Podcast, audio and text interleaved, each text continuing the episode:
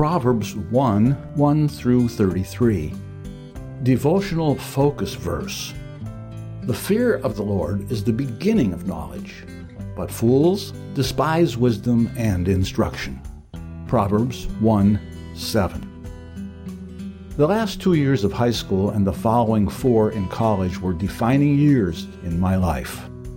Though I had little religious background, partway through high school I understood enough about the gospel to yield my life to the Lord. As I began to live for Him, Christian role models were critically important to me. One person who had a great influence on my life was a man in our church we called Brother Mike. By the time I knew him, Mike was an elderly gentleman. Because he had been born in another country, he spoke with a thick accent and had difficulty reading English. He worked as a janitor in the local high school, where I am confident he did a conscientious job. Unquestionably, my college professors and even many of my fellow students had more academic knowledge than Mike. Yet he possessed wisdom. He reverenced God and had committed his life to Him. When we met at church, he invariably had a big smile. He spent much time in prayer and testified often of the joy he felt in his heart. Many around me were searching for meaning in life, generally in all the wrong places. But Mike had found it in Christ. My final memory of Mike is especially poignant. During a Sunday evening service, he suddenly suffered a serious heart attack. Several of the men carried him to a back room, while the rest of us went to prayer. In just a short time, he left this world for a far better place. Today's focus verse says that the fear of the Lord is the beginning of knowledge, but fools despise wisdom and instruction. Mike did not have much formal education, so some may have assumed he was not very smart. However, he had the kind of wisdom that is of eternal value because he reverenced the Lord and obeyed His word. Meanwhile, many of my fellow students and teachers seemingly had no concern for God's wisdom and instruction, which made them foolish in God's sight. Love for God and the determination to follow His teaching are attitudes that will benefit us now and throughout eternity. Mike knew that, and he is now in heaven experiencing eternal rewards. Let's follow his example and make sure our focus is on acquiring true wisdom. Background information A proverb can be defined as a concise saying that gives advice or a practical principle. The book of Proverbs is a collection of these, mostly written and assembled by King Solomon.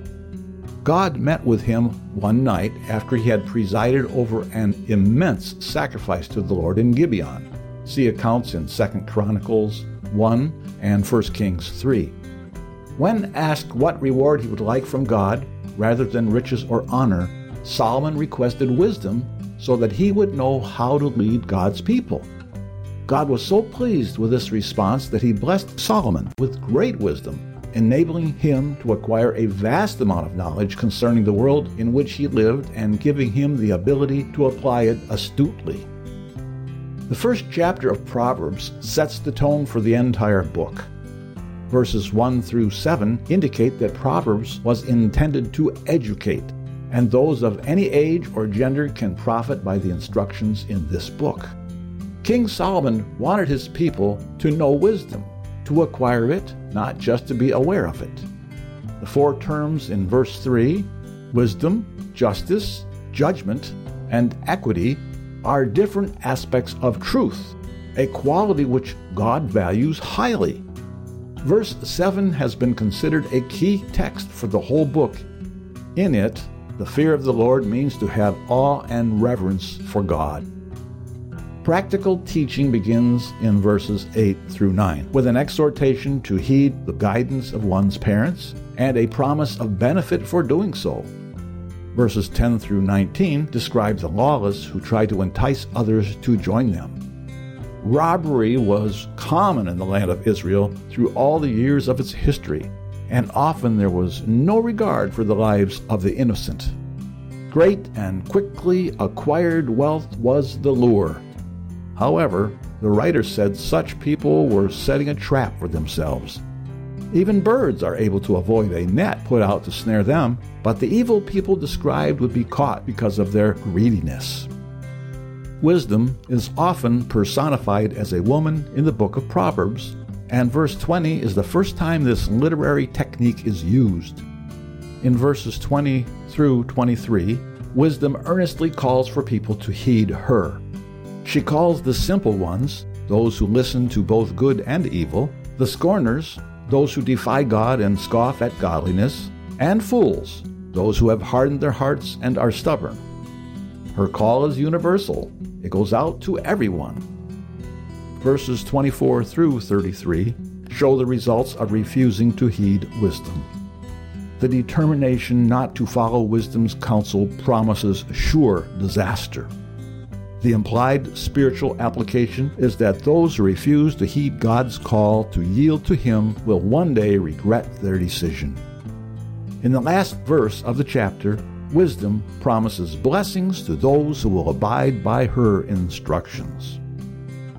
Conclusion A proper reverence for God and obedience to His instructions will start us down the path of acquiring true knowledge.